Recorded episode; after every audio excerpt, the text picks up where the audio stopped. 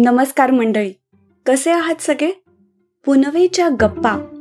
ह्या पॉडकास्टच्या दुसऱ्या भागात तुम्हा सगळ्यांचं मनापासून स्वागत.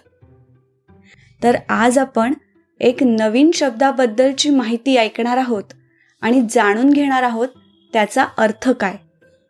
तर आजचा शब्द काय आहे माहिती आहे का?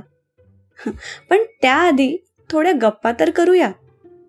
मराठी शब्दांची उत्पत्ती काही वेळा गमतीदाररित्या झालेली आढळते. अर्थात हे केवळ मराठी भाषेत होते असे नाही. आजकाल तरुण मंडळीत आंग्ल भाषा फार लोकप्रिय आहे. कारणे काहीही असोत पण बहुतेक तरुण मंडळींवर इंग्लिश भाषेचे गारुड जाणवण्या इतपत नक्की आहे. केवळ सव्वीस अक्षरांची आंग्ल भाषीय वर्णमाला संपूर्ण जगावर भुरळ का घालू शकली? ही भाषा खरंच एवढी सोपी आहे का? किती सहजतेने जनसामान्यांना वापरता येईल? नाही हो असे काहीही नाही. त्यांच्या साम्राज्यावर सूर्य कधीही ढळत नसे. अशा इंग्रजी साम्राज्याची ही भाषा आहे. त्यामुळे राजाश्रयाने वेगवेगळ्या देशांना त्यांच्या स्वतःच्या भाषेला व देशातील बोलीभाषांना या आंग्ल भाषेने प्रभावित केले. यात संशय नाही. पण अन्यही काही कारणे त्यामागे आहेत हेही तेवढेच खरे आहे. एवढे मात्र नक्की सर्व भाषेत काही बाबतीत लक्षात येण्याजोगी समानता आढळते.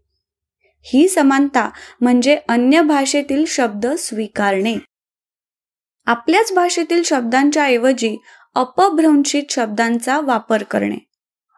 बोली भाषेचा प्रभाव प्रमाणित भाषेवर असणे. आपली मराठी भाषाही याला अपवाद नाही काही. कसे? ते पाहूया. मराठी शब्द डब घाई. हा अपभ्रंशित मराठी शब्द. त्यासाठी उदाहरण म्हणून घेऊया. कोरोनामुळे बरेच उद्योगधंदे डब घाईस आलेले आहेत.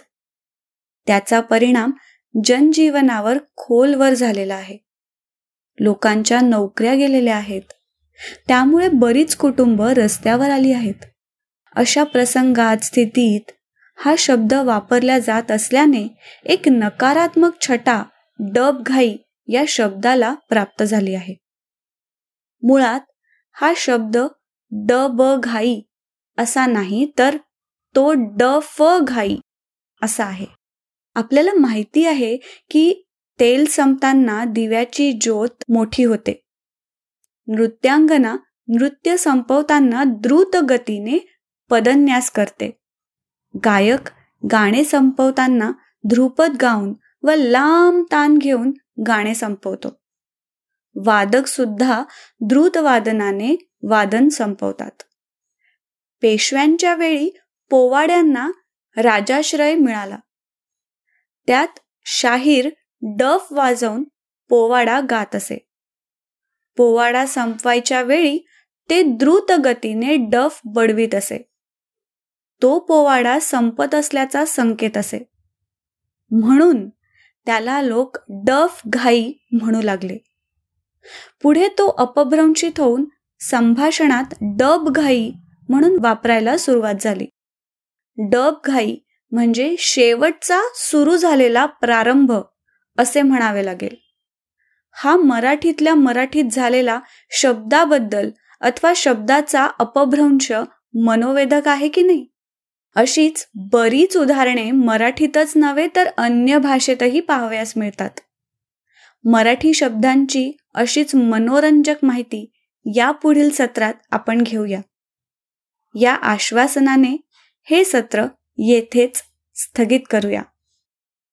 पुढचा शब्द कोणता? आणि त्याचा अर्थ काय?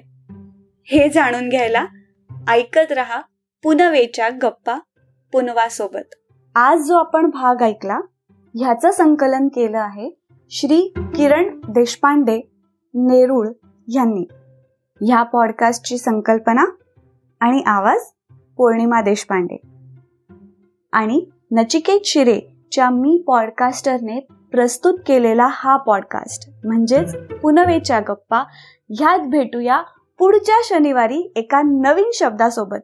तोपर्यंत शुद्ध मराठी बोलायचा प्रयत्न करूयात.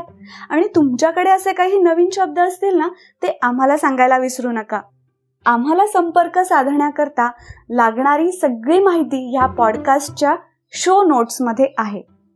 तर बोलत रहा मराठी पण शुद्ध. लवकरच भेटूया. पुढच्या शनिवारी.